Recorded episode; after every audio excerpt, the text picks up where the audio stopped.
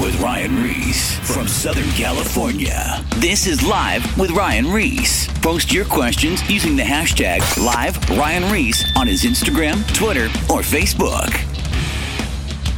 We have a great show. I have one of my good friends, David Rosales, in studio from Calvary Chapel, Chino Valley. How you doing, David? I'm good. It's good to okay, be with that's you. That's as corporate as it gets. Yeah. So I wanted to get you on the show because you're a O G, original guy from the Calvary Chapel movement. Um, one of the yeah, one of the first guys that, that actually launched out from from Chuck Smith, that actually created uh, the movement of all the different churches that are now worldwide, and uh, it was birthed during the hippie movement. Mm-hmm. And your testimony, I mean, I've known you how long? I've, oh I've gosh, known you forever. I don't know. You were a kid when I met you. Yeah, yeah, known you and your family forever, and then uh, we got re. Uh, And we, we went to Israel and we ended up on a plane together. Mm-hmm. And after I got saved, I told you my story. Mm-hmm. But I just want to say out of the gates that God's used you and several other of the original uh, Calvary guys in my life um, that have that have come alongside me um, to encourage me in a in a very. I mean, I came from the world and I was all of a sudden dropped into the church and I didn't feel like I fit in anywhere. But I think because you guys, where you guys came from, and this is why I relate to you guys so much, is you guys came from a radical, you guys got saved radically at a radical time in history with uh, the whole uh, hippie movement stuff that was going on, that you guys understood where I was coming from. Mm-hmm. And it felt like the other, like the other Calvary Chapel uh, pastors during that time, like the different generations, they didn't come, they, they came from a different era of the Calvary Chapel movement. Mm-hmm. So I think that's why you guys... You knew me, you saw me, and, and I felt like we related in many in many ways. And just by taking chances on me, I mean, gosh, you guys took chances, and you still take chances, mm-hmm. you know. Um, and I just want to,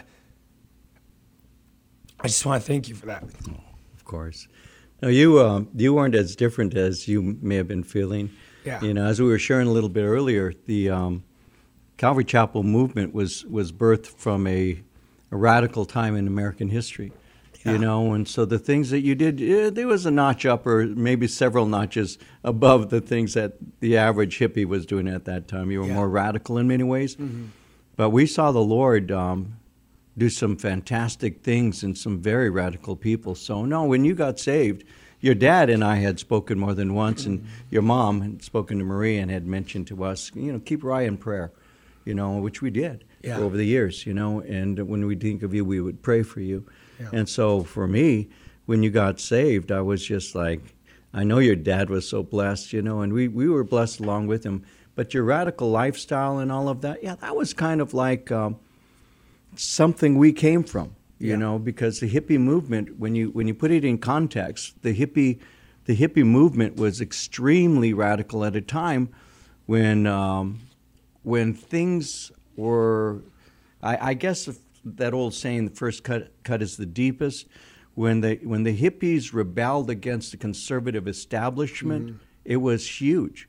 I mean, if you had hair, your hair, for example, you mm-hmm. wouldn't have hair like that because guys would, would cut your hair off of you. They would actually take you and physically no cut way. your hair. Yeah, it was that crazy. Yeah, they would do that, and um, you know, there were artists at that time that that today we look at as being kind of like jokes almost or comedic in some mm-hmm. ways, like Sonny and Cher, but Sonny, you know, Sonny Bono mm-hmm. sang a song called Laugh at Me. That was on the radio because he had walked out of a, a restaurant and he had hair, and his hair wasn't even that long, right? It was it wasn't even at his his, his, mm-hmm. his shoulders, and uh, people were laughing at him. So he actually wrote a song that became somewhat of a hit, became a hit in the L A, Southern California market.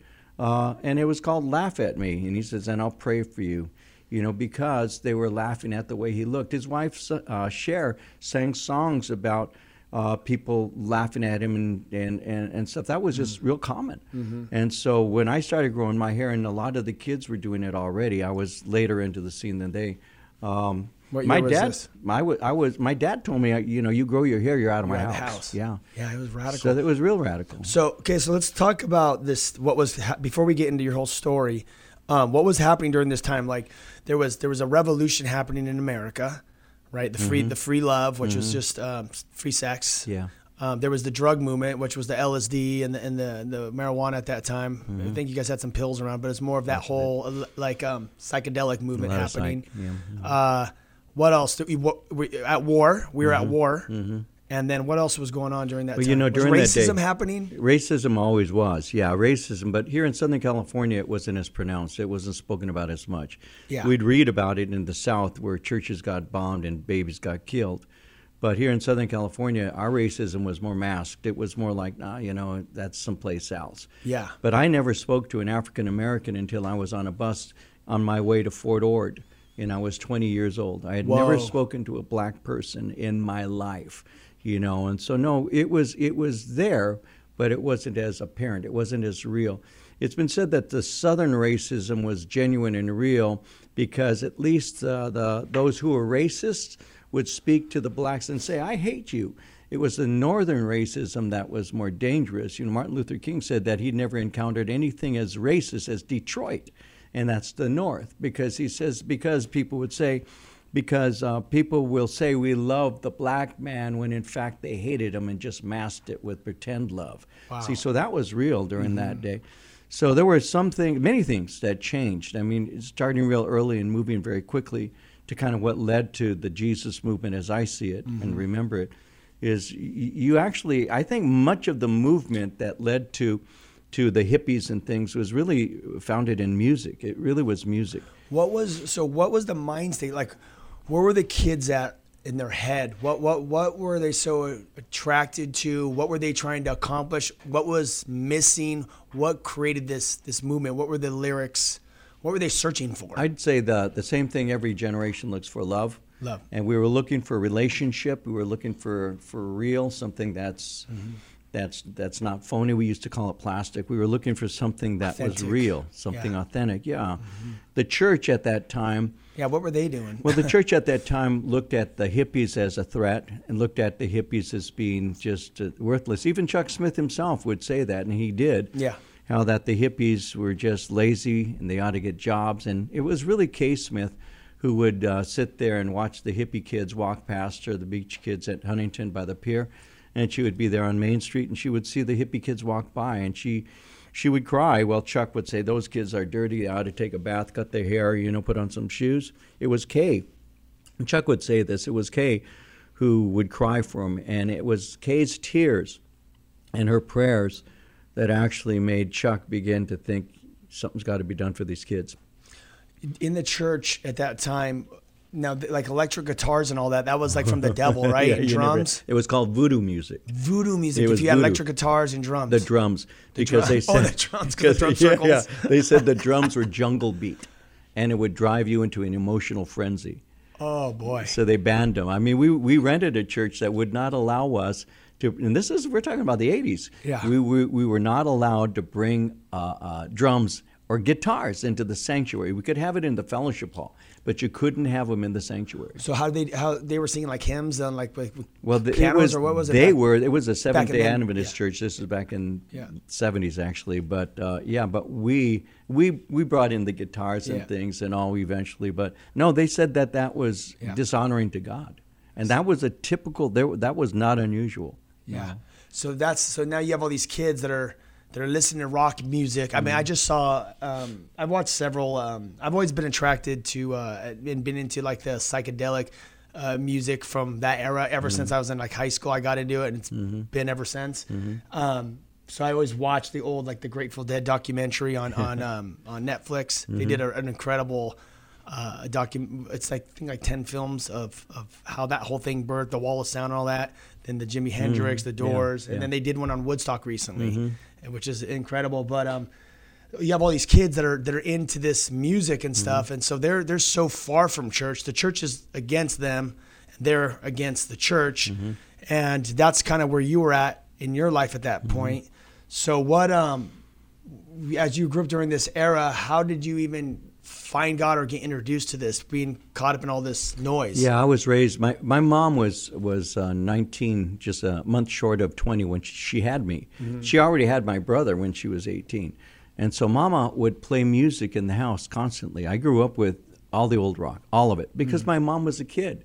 you know, so I grew up, and I still remember the original cuts of Elvis Presley and Jerry Lee Lewis, and you name it, I remember it, because that was my mom. And my mom was a dancer. My mom loved to dance and all, mm-hmm. and so I grew up in the environment of music and, yeah. and all of that. So that always had kind of like a, a, a draw to me, so I always liked it. But the church, you know, I was raised in the Catholic Church, and the church didn't allow any modern music of any sort, you know, mm-hmm. so it was boring for me. The homilies or the preaching was boring to me. None of that connected. So, like, for the listeners that are listening that are that are they're Catholic, what what's what's what was the difference that you see now between like Catholicism back then to a, a relationship with God now? Oh, there's a huge difference, and I'll give I'll give you a quick quick example. Okay, because really quick, because I I run into a lot of Catholics, and they don't they don't. never heard, they've heard of the Holy Spirit, but they never knew about the connection. Mm-hmm. They don't know how that operates. Mm-hmm.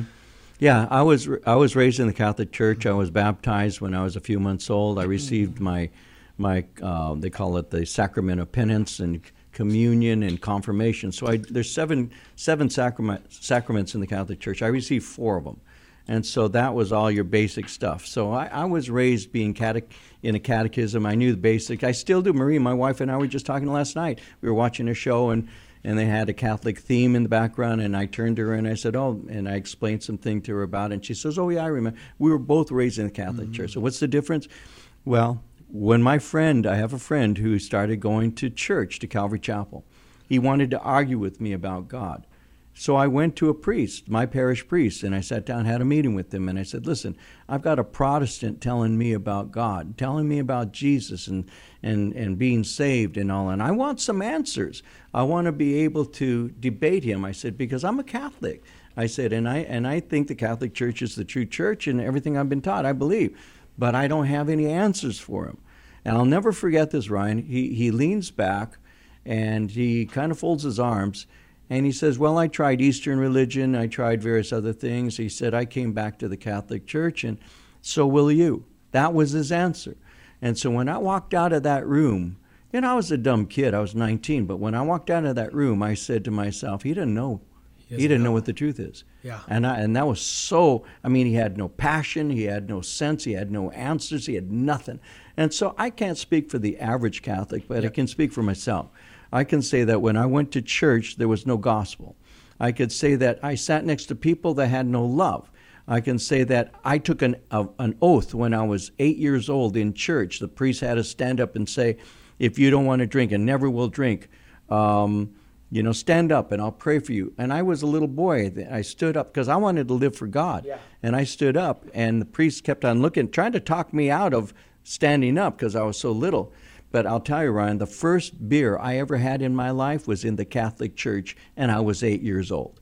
We broke into a, a refrigerator, and we stole the beer they were going to have for their fiesta, for their festival. Yeah. So the same church that was telling us take an oath not yeah. to drink sold us the beer within two or three months after that, right? I cannot believe So I saw that. Yeah. I saw those things. You know, you're eight years old. You're not stupid. I mean, yeah, you, yeah, you, you perceive. Know what's going you on. See things. Yeah.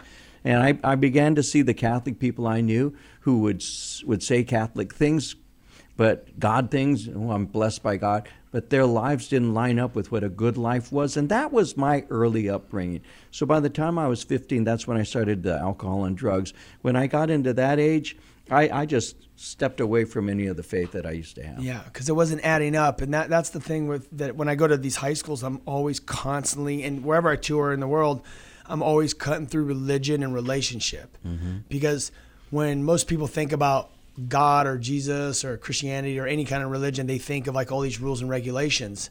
And that's, you know, when you're a Catholic and, you know, you're, you're, you, they go out and live like hell all week, and then they just go and confess and go right back to that old life. There's no transformation. Mm-hmm. And I t- tell these kids, I'm like, guys, this is about a relationship, you know. It's not about a bunch of rules and regulations, but when you invite Jesus Christ into your life, the difference between relationship is God sends the power from heaven, the Holy Spirit, he fills you.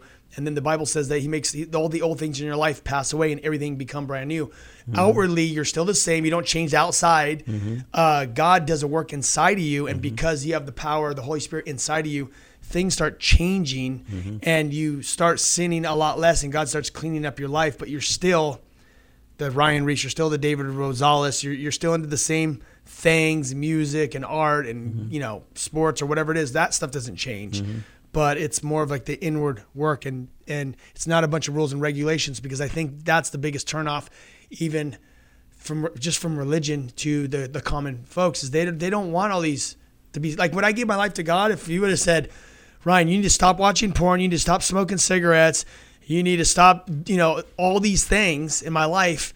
I would have been like, dude, I can't do it. Mm. But the work of the Holy Spirit, I stopped cussing immediately, you know, for for the most part. Mm. Um, then uh, the porn uh, went away. Like, I got to a place in my life where I was just like, okay, dude, I don't want to be a poser. I don't want to be like a double-minded man. I don't want to watch porn and go to church back and forth. Mm. So the Holy Spirit, Holy Spirit took that out of my life after six months. And then the cigarettes stopped after like a year. You know what I'm saying? It mm-hmm. was a process, mm-hmm. but it's not a bunch of like, okay, you need to stop everything right now. Mm-hmm. It was just more like fall in love with Jesus and let him do that. And that's the difference between rules and regulations, religion, Absolutely. and a relationship. Absolutely. Well, you know, when I've when I've taught at the church about marriage and um, the question, and I've said, you know, why don't I commit adultery? Because I have plenty, I've had in the past plenty of opportunity. Why don't I? It says, because the Bible says thou shalt not commit adultery. The reason I don't commit adultery is a simple one. I'm in love with my wife. Yes. When I'm in love with my wife, that keeps me from doing the things that I've been forbidden to do in the first place. Mm-hmm. And I, I really believe that what you just said is is, is right on, because, um, yeah, there are some things the Word says, do not do this. And, and because you may not understand it, you obey it because it's said not to. You yeah. obey it. But over time, you come to realize that these things were given for a blessing and not a curse. And you begin to realize, wow, God said don't do that, because it would hurt me. I didn't know it at that time because I longed to, to do that because I found pleasure in it. But I've discovered that by not doing that, my life is better. And and that's how it is. It's just, yeah, obedience is out of love. It always has been. And as a Christian, when I got saved, I knew a lot of the stuff. My my my, my vocabulary was horrible. I, I I I one of my coaches said that I was the quickest runner in high school, in our high school. Because I was on the track. I was the quickest runner in high school, but had the filthiest mouth he'd ever heard, you know? And when I got saved, I actually invented word combinations just to blow his mind. I actually did. I really did that. So when I got saved, one of my friends, Bill, told me this. He said, Dave, he says, I know you're saved. And I said, how would you know something like, how do you know? Yeah. He says, you don't cuss anymore. You don't cuss anymore. You don't cuss anymore. And he was right. I hadn't even thought about it because the Lord had given me a new language.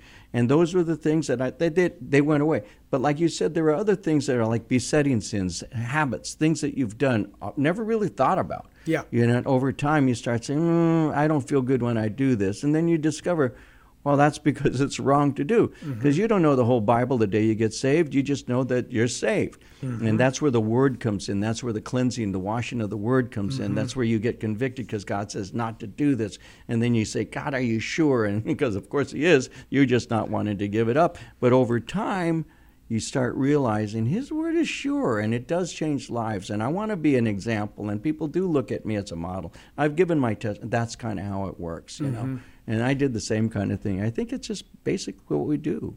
Yeah, one hundred percent.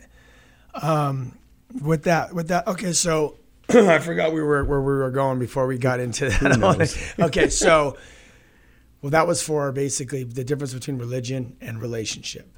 So now you, as you're growing up as a Catholic, um, how do you find? How do you end up finding God? Because this, your friend's talking to you about. Mm. Yeah. About Christianity. Yeah. And you're talking to the priest. Yeah. And then the priest basically is like, he he doesn't have a clue because he obviously doesn't have a relationship mm-hmm. Uh, mm-hmm. with God. So what to, what was the next step to find? Well, my friend began to um, invite me to go to Calvary Chapel. And I had been going around with a young lady at that time that I was, I felt that I was in love with. Marie has since convinced me I wasn't. But, you know, at that time, I was pretty sure I was. And I, I was a... Uh, I was a rotten person, you know. I wasn't yeah. good in relationship at all. It was all about me and what I wanted and stuff, and so I wasn't good a good person. So I, I hurt her, and I felt bad about it. For the first time, I really felt bad about hurting another person, and so I said, something's wrong with me. I've got to change. Something's, mm-hmm. And I started doing kind of crazy things. The pattern started erupting because when I was eighteen, I had, or yeah, eighteen, I had broken up with a girl, and I went and burglarized a jewelry store. I got arrested for doing that. Well, after I broke up with this girl, I started doing the same wild kinds of things. They stopped eating, started just, you know, downing drugs. They dropped like thirty pounds in a month because I stopped eating. And I was already wow. skinny. I, I was already skinny. I what, went, what was going on? What what were the drugs you were doing? Were you like well, into like uppers or downers? Uh, or no, I hated uppers because I couldn't sleep and I yeah. liked to sleep. I yeah. hated them, you know. But I smoked a lot of pot, drank a lot of beer, and, and I, I dropped magic mushroom, things yeah. like that. Just yeah. those kinds of things that were, because remember at that time, right, this will kind of blow some of your audience who's more conversant in this, but acid at that time was ten dollars a hit. Ten bucks. Ten dollars a hit. yeah, yeah. And you could buy, you could buy a can, you could buy a lid. You know, um, I don't know what it's called today. Was it, is it on paper or liquid? Or how were you guys getting it? It would be then? both. Okay. You know, we'd had pills. You know, sometimes they would, and they'd give us an aspirin that was soaked in. I mean, no there were different way. ways a, that you could get it. That's crazy. Yeah, and we'd smoke a lot of pot. Yeah. And so I started moving into reds, a little reds. You know, what were those downers? Uh, second all. Um, Lil, Lily F forty, I'll speak to the older audience right now. They were, they're downers, downers. They're downers. So I started doing those kinds of things, but I started doing a lot of drinking and smoking pot. That began yeah. to be what I liked to do. It was easier to do. It's, is, is, you know, you could yeah. get it a lot easier. Yeah, and that's what I was in. I couldn't afford ten dollars for a tab of acid, you know. So ten dollars back then would have been like how much today? I don't know what it goes for now, but well, ten bucks at that time. Bucks. I don't know. But ten bucks is a lot of money back then. Yeah, it was. You know, it, that's probably a hundred bucks or more. That's you know? crazy. Yeah, it was a lot. You could wow. buy a half gallon of wine for a dollar sixty-nine. I know that because I did it every Friday. You know, that's how I started my Friday nights with a half gallon of wine and yeah. a quart of beer. That's how I started, and then it just rolled to the rest of the night. Yeah, that's what we did. Okay, so, so I got invited by a friend of mine to go to Calvary Chapel, mm-hmm. and that's when I told him, listen, you know, because he, he'd been asking me. And I said, I don't want to go to your church. How did he get you there? Well, insistent. He just continued to ask. And so I was in a garage across the street from my house, smoking pot, drinking beer, and he came and picked me up, and I went to church. The first time I went to Calvary Chapel, I went in barefooted, you know, a little high, you know, alcohol on my breath. Yeah. And I expected to get kicked out because at the Catholic Church, you couldn't even walk in barefooted. I mean, there's no way. Yeah, there's no way. I'd have been escorted out. There... There were, uh, it was a place that sat two, three hundred people, every seat taken at that time. It was a little chapel. Okay, so this was the, during the little this chapel. Is, this is in uh, the summer of nineteen seventy. Okay. So it was a little chapel there. Every seat was taken. The aisles were filled with kids, even around the platform. And I remember walking in and sitting in the very back because we were a little late. Everybody would come early. And I was sitting in the back, and as I was sitting back there, they started to have music. Again, I love music, and they began to sing a, a song that I that, that used to be a big hit in the early sixties called Someone Really Loves You, Guess Who? I still remember the song. So they're just playing like secular music? Well, what this is what they did. They said, somebody really loves you, guess who? And then he goes on, open up your heart and this and that. And he's, he says that someone is Jesus. So they sing the secular song. Yeah, and but they, they added Jesus yeah. to it. And I and I kicked back and I That's and, cool. and I said, man, I, I, I've never been around a song that talks about Jesus as a song that I like. And that's what introduced me. But I've shared this really quickly. I, I've shared, this is my first experience at a Calvary Chapel. And I tell pastors, we need this in our churches. Yeah. The very first thing that I felt in that room that I did not know what it was, Ryan, and I'd gone to church on and off all my life. I didn't know what it was until I got saved. And then I said, so it was love. It wasn't the world's love. We were hippies. Remember, all the world needs is love. You yeah. know, love is all we need. But I never had felt it. And when I walked in there and I sat in there, I sensed something different about these people. I was accepted. I didn't feel I had to be the most radical or entertaining or whatever. Yeah. I just was there. And I, I sat there basking in something. I didn't know what it was until three months later, when I got saved, and that's when the light went off and said, what you were, because I went to the Hollywood Palladium. That's how I got saved. There was a, what they used to call Maranatha concert. four thousand kids. At the Palladium. Oh, the, the Palladium. Hollywood Palladium. Palladium. Yeah. And they had this big, old, there were Whoa. about four thousand kids sitting on the carpet. Yeah. And Arthur Blessed gave a message. You remember Arthur carried he, the, I've, the cross guy. Carried the cross, yeah. Yeah. Arthur gave a message, and he said, um, if you need Jesus, stand to your feet. And by that time, I knew I needed Jesus. I'd heard the gospel. They'd been singing music and about him. And I remember sitting there with all these hippies. There were thousands of hippies sitting there. And I remember sitting there saying, God, I need you. I know I need you. And and and this is something the Spirit said. He said, I said, God, I'm uncomfortable. And I heard the voice of the Lord in my heart say, why? And then I confessed, and I said, because I'm not like these people. And the voice said, what is different? And my heart, and I said, I'm not a Christian. That's the first time I ever admitted, even to myself, yeah. that I wasn't a Christian. I heard his voice. Why? I said, I'm not a Christian. And then when Arthur Blessed got up and shared, he said, if you need Christ, stand to your feet. I prayed again. And I said, God, I said, I need you. I know I do, but I'm shy. I can't stand in front of anybody. Yeah. But if somebody stood with me, I would. And Arthur Blessed said, and this God is my witness, Arthur Blessed said, perhaps you're afraid to stand by yourself, but if someone stood with you, would you? And my friend George tapped me on the shoulder and said, I'll stand with you. No that's how way. I got, that's that how I got awesome. saved. Yeah. Some music, and we just would sing or have them sing to us. Then Lonnie would come out, and he'd open up his Bible, and he'd stand there holding it, and no notes or anything. He'd just kind of quote from it and talk, and then give an invitation, and that's that was our general thing. It, so it was pretty basic, just very basic. Read the very, Bible, very much like ours is right now. Yeah. We we add this and we add that, but yeah, that was that's what we did. Yeah, hmm. it wasn't then, formal at all. And we're, we're a bunch of people getting saved. Oh man, every, all the time, all the time, every invitation.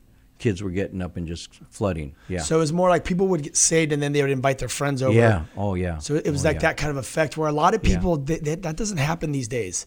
Like people bring in their, their friends. They're not, they're not bringing Jesus to the people, Ryan, and you are, but they're not. Yeah. They're they're bringing their church to the people. They're bringing their activities to the people. Yeah. They're bringing their political persuasion to the people, but they're not bringing Jesus to the people. The people didn't come to politics. They, did, they didn't come for just the prophecy. They came for Jesus. They came for Jesus. And that's what the key is. As long as he's all, he said, if I be lifted up, I will draw all men unto myself. Boom, yes. That's the key. Yep. Keep him Jesus. The center of everything.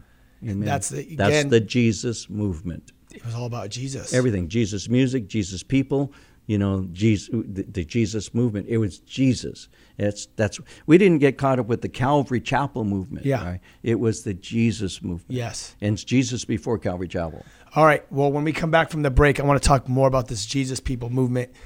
Listeners, if you guys want to get uh, all the past radio shows, go to the app, the Whosoever's app, download them. We have like three years or more of past shows on every subject possible um, on there too. If you want to book a Kill the Noise tour in the high schools, you could get all the information there. We basically travel all around the world. We go into the public school system, um, junior highs, high schools. We've done some universities and colleges as well. Um, and we bring the gospel message. We work with the Bible clubs. That's our inroads to the schools. It's through the Bible clubs, so we could talk about whatever we want. Uh, the L G B T, they have their uh, they have their clubs. The Satanists have their clubs. The Christians have their clubs. It's legal for all of us in the United States to have Bible clubs. So if you don't have one in your church, I would suggest start one, because literally you could have church on campus. I talk to people that have three hundred kids per week on campus. We'll talk to you guys right after the break. Peace. Students today face many more distractions and problems than ever before. Drug abuse, depression, broken families, self-harm, suicide are just a few of the issues they have to overcome. A fifteen-year-old living today gathers as much information in one day as a fifteen-year-old would gather eighty years ago in one year. twenty-three percent of male students in high school and thirty-seven percent of female students in high school struggle with depression. On our school tours, we've encountered a sense of hopelessness because of the rise of suicide, substance abuse, depression, and anxiety. The Whosoever's mission is to deliver a message of truth of the gospel to the students and empower them to realize their true purpose in life. Our Kill the Noise school tour reaches out to them with a message of hope. It's a free event we provide to the schools, which includes a speaker with an inspiring message, the Gideon's Book of Life, product giveaways, and free food. How can you partner with us? Join our monthly giving program, give a one-time donation, or purchase our products. John three sixteen says, God so loved the world that he gave his only begotten son, that whosoever believeth in him shall not perish but have everlasting life. I love what Jesus says. The harvest is ripe, the workers are few.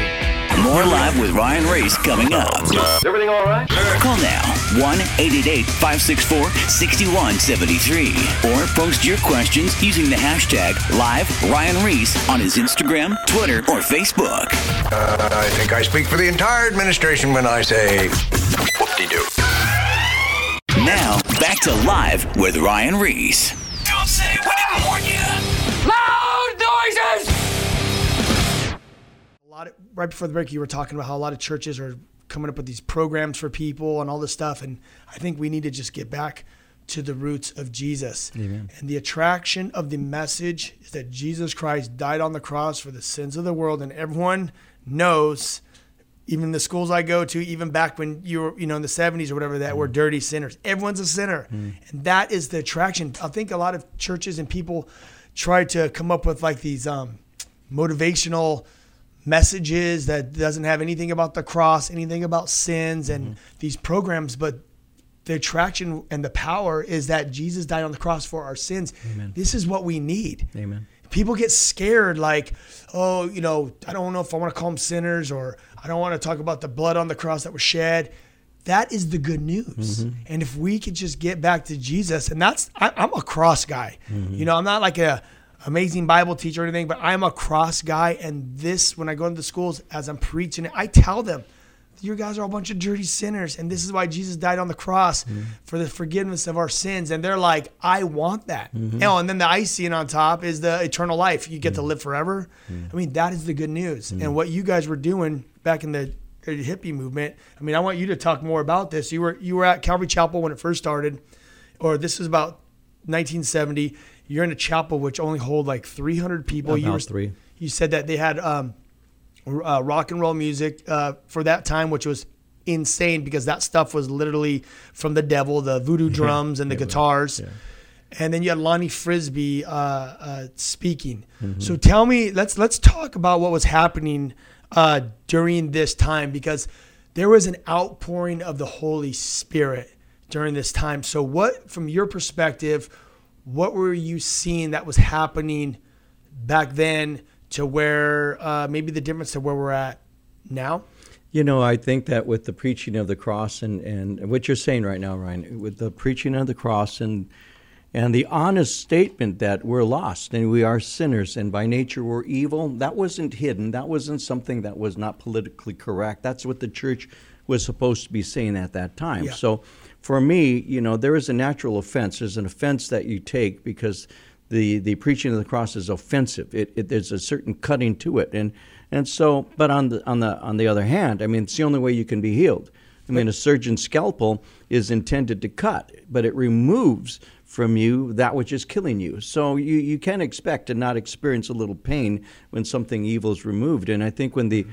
when the cross is preached and, and we see ourselves for who we are and what we've done and our responsibility for the death of Christ, when we actually see that through the conviction of the Holy Spirit, it's supposed to produce humility in you. Mm-hmm. And and because I'm I, I, I'm wrong, you know, in, in the in Catholic Church, we would hit our chest at a certain point in the Mass and we'd say, mea culpa, mea culpa, mea maxima culpa. In the Latin, my fault, my fault, my most grievous fault. That's what we were taught. We were taught to remember that we were the ones Jesus died for. So within the Catholic Church, mm. that is something I still treasure and remember. That's awesome, yeah. Because there was a mea culpa. It was something I did.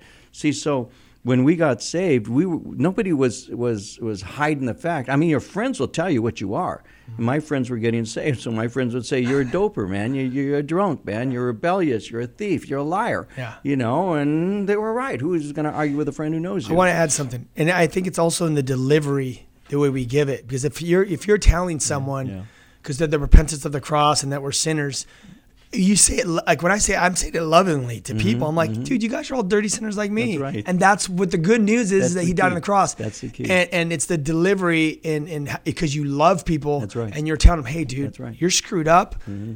And I'm, I'm telling you because I love you, because there's a way out of this stuff. Amen. You know, Paul made the statement, he said, have I therefore become your enemy because I tell you the truth? Mm-hmm. You know, and, and yet he also said to the Ephesians, we speak the truth in love. In love, And yep. so that's the key, you know. So, yeah, your friends can be real with you because they're your friends. That's what makes and them you your friends, that, yeah. right? And yeah. You know, so you know they love you, at least the way friends love one another and all. So that's what they were doing to me. They would say, you know, Dave, you know, you, you need God. And me, I'd rebel against it. But that was the heart of it. That yeah. was the heart of the Jesus movement. So we, we were not invited to church. You know, we were invited to come with them. But it, oh, it wasn't come to my church. Yeah. It was come and, and, and hear a man who told me all that I've ever done. Can this be Messiah? Like the woman at the well. Mm-hmm. So they'd say, come in here.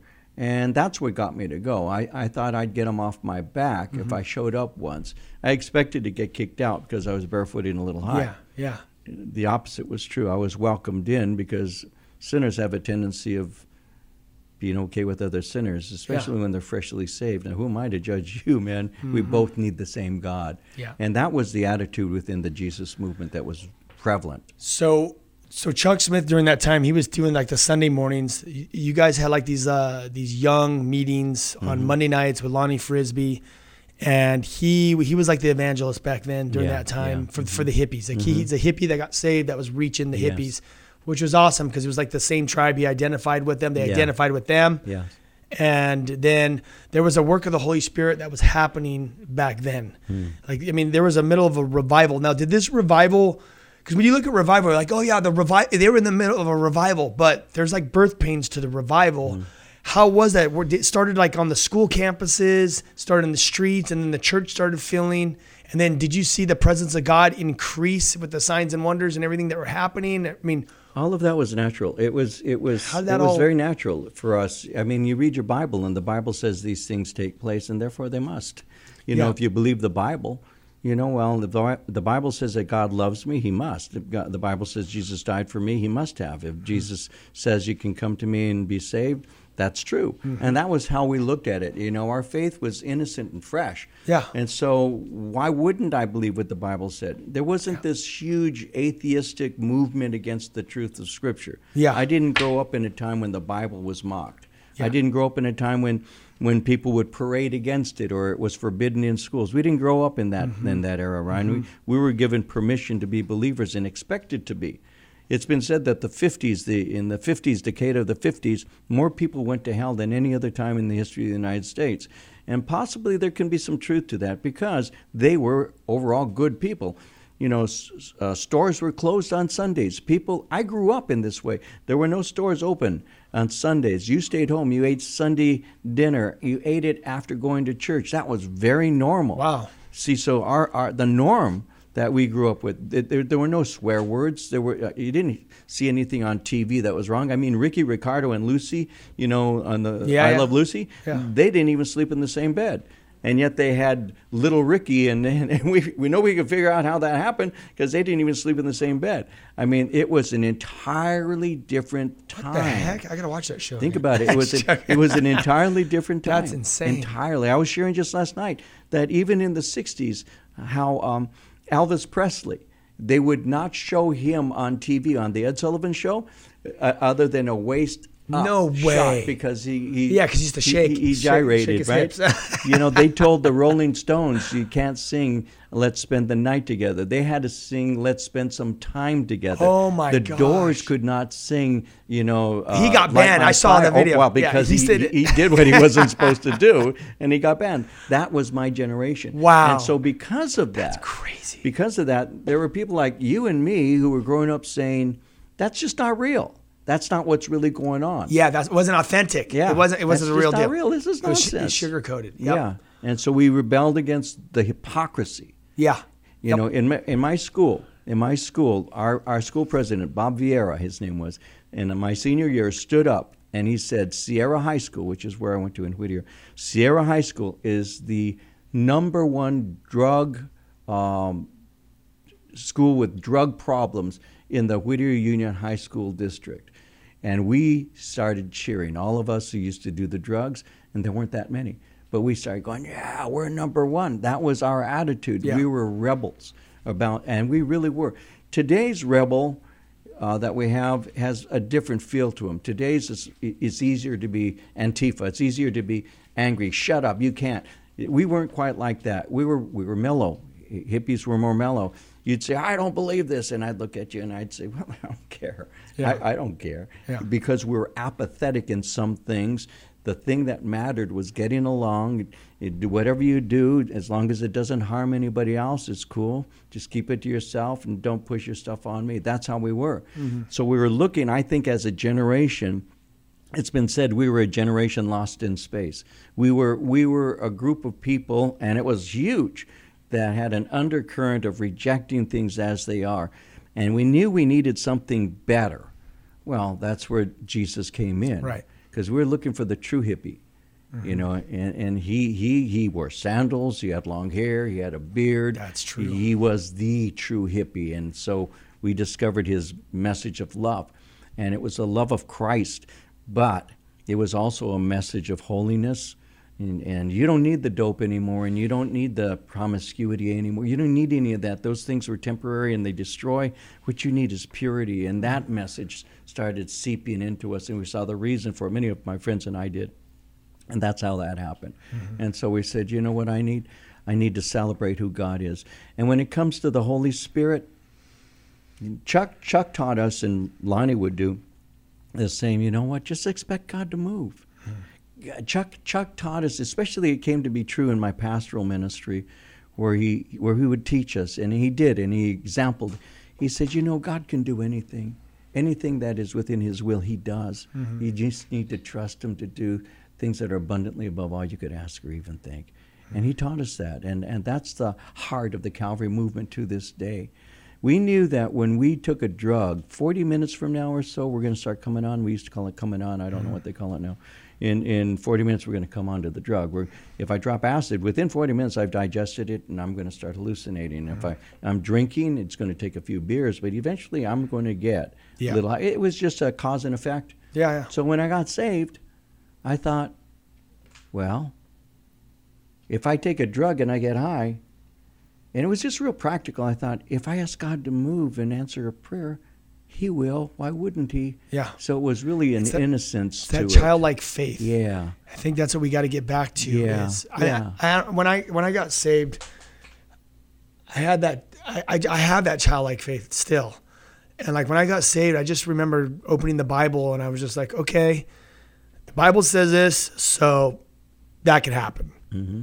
And then I just started, as I read it, I'd just be like, oh, cool. So God, Jesus prayed for these guys that they got healed. I'm like, mm-hmm. cool. So like, God, when I pray for people, like I'm expecting people to get healed. Mm-hmm. And I know obviously it's all according to his will, mm-hmm. you know, as it is on earth, as it is in heaven. So it's whatever he wants to do. But I, I'm like, okay, you could cast demons out of people. You could pray for people to see, uh, you know, uh, people to be healed of whatever's going on. So that's how I've just kind of read that face value. And as I started reading about the disciples, and and um, even Paul and these guys, I was just like, dude, like what I see, I want to live.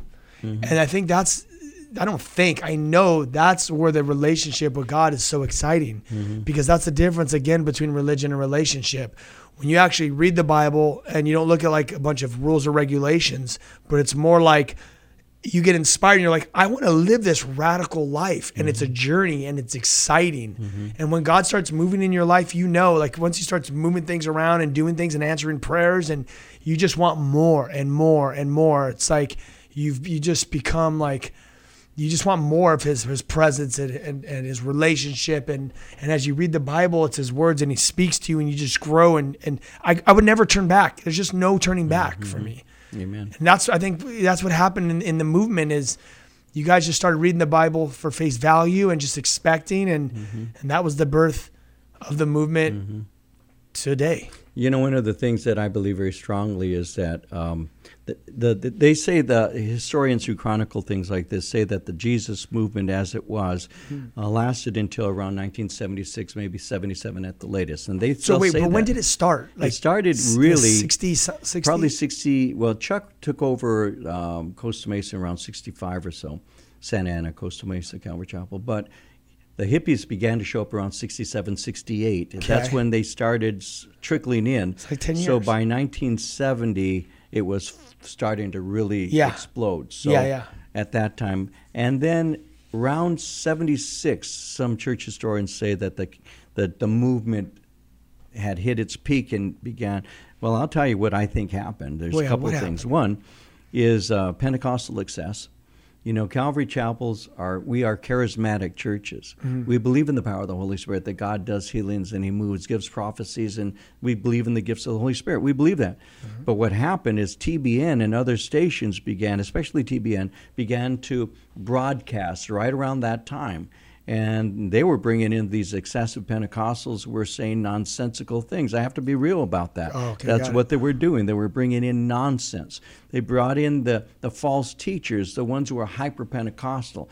And so instead of preaching the gospel, yeah. they began to give testimony of how, how they have, you know, floated off of platforms of the Holy Spirit, you know, and stuff like that. Yeah, yeah. But you've seen in your lifetime where they started saying, oh, you know, gold dust falling from the ground. That all started in, in the mid seventies. And so that was one of the things where the excesses and getting away from the word and only going to testimony, you know, oh, God, this, and then making outlandish claims about how important you are and, and all yeah. of that. You know, you never get sick and you're always going to be prosperous. Yeah, all of that, all that infiltrated. Stuff can, yeah. And so the world that was really impressed, and you have to think of it like this, Ryan. If you go back, and I know you love music, you go back and look at the music from the late sixties, we'll, we'll talk sixty-nine, seventy, yeah. into the early seventies, and you had secular artists who were singing Christian songs, even songs that weren't Christian but sounded like it. It's true. You know, and, it's true. and, and, and people were coming out, you know, Um, singing songs about Jesus, or you had the Pointer Sisters and others who were actual classical, you know, gospel types. That was real big, and you can see a lot of songs with God in them, a lot of them. But then what happened is the excess came in, and before you know it, people are saying, I don't want any part of that. Man, yeah. those guys are weird. Yes. The second thing that I think brought a quenching to the movement was when politics began to infiltrate the church. Jerry Falwell, with his organization, Uh, the silent majority, began to want to capitalize on the movement no of believers. Way. Yeah, and brought in the conservative, because Christians are conservative, right. brought in that wing of the party for the Republicans and began to push a lot of, you guys have a voice, you're the majority, yes. you need to speak out. And what happened is many began to forget that the answer isn't a Republican or Democrat or independent president. The answer is Christ. Yes. And the Jesus movement began to be stifled because we thought we could vote righteousness in and we could begin to show our strength and who we are. And we gave in to the, the pride of this world. You know, all Satan, Satan tried to offer that to Jesus. He says, all you need to do is bow down to me and I'll give you everything. It's mine to give.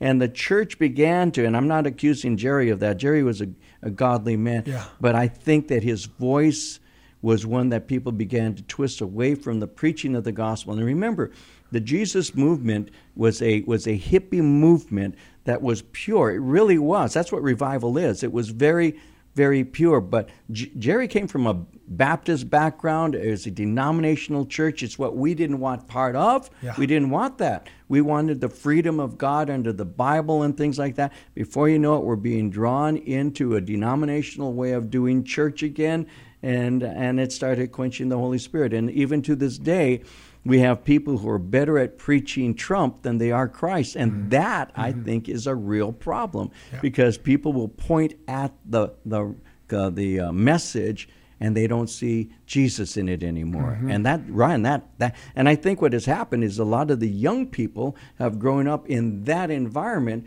and they're saying there's got to be something tangible and real. And so you and others like you, but you especially, uh, Ryan, to be honest with you, you'll step into that into that void, and you'll say, this is, you're lonely, you're hurt, you're depressed because you don't have God. Mm-hmm. See, that was the Jesus movement. Yeah. That's how it worked. It still does. Yeah, yeah. So, okay, so from that point, the when did the church start expanding?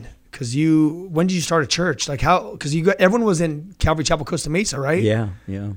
And then when did that? From the like beginning, within within a year or two, there were guys like McIntosh, okay. who stepped out, you know, um, others like him. He was Your an evangelist and yeah. teacher? Yeah, he would drive from uh, Orange County to San Diego, uh-huh. and he did that like for a year, and he had a Bible study going because Uh, people needed that, and so th- like that. And there were other fledgling churches yeah. that began to, your dad uh, in the in mid seventies, yeah. he had his church. And mm-hmm. we had a handful. I mean, there weren't that many mm-hmm. because it was organic. It wasn't something that Chuck said, we need. We need to multiply. It yeah. just happened. It was yeah. organic, you yeah. know. Uh, I live in, you know, West Covina, and I can't be driving to Orange County every week. We need something like that here. That's how that works. Yeah, yeah. You know, they went to Arroyo Grande. They they went to uh, uh, Redlands and with Don McClure and others. So there were guys who were saying, uh, we need this where we're at. And it, it was very, very organic. That's how that worked. So now you're in Calvary Chapel, Chino Valley. What um what's God doing with you now? Because we have like five minutes left. What's so what's what's going on in your head? What what are you what are you praying for? What do you want to see happen? Um, well, I'm I'm getting to the age where I have to begin to think that there may be somebody who's going to step in and take over mm-hmm. and move on. You know, I told Pastor Chuck uh, one day, I said, you know, Chuck, you've taught me a lot of good things, but one thing you never taught me was how to step out of ministry. For real. Because he huh? never did. You know, he was preparing his message that he was going to give when he died. I know. I mean, he was busy at, he kept his hand to that plow and he kept on. But I told him, I said, you've taught me a lot of good things, but you never taught me how to step out and when to do that. Yeah. And I, so I'm in that process right yeah. now of asking the Lord, at what point do you have me stepping out of my pastoral uh, role so I can continue with the uh, the council duties that I have in the Calvary Chapel Council? Yeah. Because I want to be free to go and minister to other pastors. And yeah, you have a lot of wisdom like to, to, for younger guys to, to a lot of experience that I'd like yes. to share with young guys and stuff, definitely. So that's that's kind of where I'm at right now, Ryan. I'm thinking, what what is the Lord's timeline on me? Who would be the person that could step in my pulpit one day, take over the church, and move it on into the mm-hmm. future until Christ comes? That's one thing. The second thing is we're spending time right now developing our men's ministry mm-hmm. because I really believe that the church needs male leaders. Leadership, you know, and there's so much confusion right now concerning the role of women in the church and all of that. Yeah. I'm concentrating on men's ministry. We're going to have a men's uh, campus ministry. We're going to we're calling it we're calling it a campus retreat. We're going to have it in November, the first and the second. You know, Tony Clark's going to be there. Wes Bentley's going to be there. A guy named Rocky Seto's going to be there. I'm going to teach on a Friday. So it's a Friday and a Saturday. So we're trying to reach the men and, and, and develop male leadership because I believe that the feminist movement, to be honest mm-hmm. with you, has uh, emasculated a lot of men. They're afraid to lead. They're afraid. They don't know how to, you know, and, and I think that we've got a lot of women who think they're pastors today who are not. The Bible doesn't teach that a woman can be, but they're arguing that they can because they think that's the fruit of feminism right now. Mm-hmm. We can do anything a man can do. Yeah. That kind of thing. And they're they're getting away from the Bible. So I'm concentrating right now on on raising up men leaders. I'm mentoring young men every two weeks after uh, our, our final service on Sunday. Mm-hmm. I'm meeting with a group of twenty to thirty guys or or more uh, for an hour and a half, answering questions and ministering to them to mentor them for the future. Um, we're just keeping busy, you know, just yeah. trying to reach out, continuing to reach out. That's amazing. You know, there's a there's a statistic from Barna Barna Group. They said that uh, we're, we're living in uh, the fatherless generation. Yes. Just in California, fifty percent of the students in schools come from broken homes. Yeah. fifty percent. Yes. And the father is like, well, if they're coming from a broken home, let's just face the facts. The father is somewhere or the mother's somewhere, but majority is the father's leaving. And then the mom's working full time to provide for the family. That's right. So the kid's just getting, he has no one to mentor. He's just getting raised off That's right. social media That's right. and the streets and, and the neighborhood, basically. That's right. Absolutely. So the men have to, we have to step it up and, and show what it means to lead because, again, you have this whole feminist movement, everything else that's going on in social media just completely uh, derailing what a man is supposed to do. Yeah, men don't know what to do. They don't know. And I've told my church, I can't teach you macho one oh one classes. Yeah. You know, you got to learn from Scripture, and, and you need to have uh, examples. And if you don't have a dad at home that can be that yeah. example, you're you're you're, you're really up. Uh, yeah, you're going to have a difficult They've time. They've really been making men like sissies lately. A lot. It's, oh yeah, it's, absolutely. It's, it's pretty. Uh, it's pretty interesting. Yeah. Well, thank you for being on the show. It was awesome. My blessing. We'll do it again. I'd love to. Talk about uh, some other awesome things that are happening. All right, listeners, tune in. Get the Whosoever's app. Download it. Everything's for free. Our high schools are on there. Um, our tour dates. Right now we're going to Colombia, Chile. Uh, where else? Um, we're Oh, Iceland. Are you going to I, Iceland? Dude, you know how long it took me to get in contact with Iceland? No. Because basically every church, I have a couple minutes left, every church on Iceland is government. So when you're born, you're just identified into a church, and uh-huh. the government pays for the churches. So they got these amazing churches, but literally... people are just going to becoming priests because it's a good paying job. Mm-hmm. So yeah. there's like, God is dead there. Wow. It's the most uh, godless country in the world. So I finally made contact with a church that actually believes in Genesis, the Revelations. Mm. And we are, pro- we're in the process of going there to do some serious outreaches. I'm blessed. So yeah, we're touring. Keep us in prayer. If you guys um, love what we're doing and if you feel led to, to pray for us or do- donate to the Whosoever's uh, Kill the Noise school, school tour, feel free. We love you guys. And um, yeah, I guess next week we'll be talking to you guys about some other rad things. Love you guys and talk to you soon. A fifteen-year-old living today gathers as much information in one day as a fifteen-year-old would gather eighty years ago in one year. John three sixteen says, God so loved the world that he gave his only begotten son, that whosoever believeth in him shall not perish but have everlasting life. I love what Jesus says. The harvest is ripe, the workers are few. Here we are.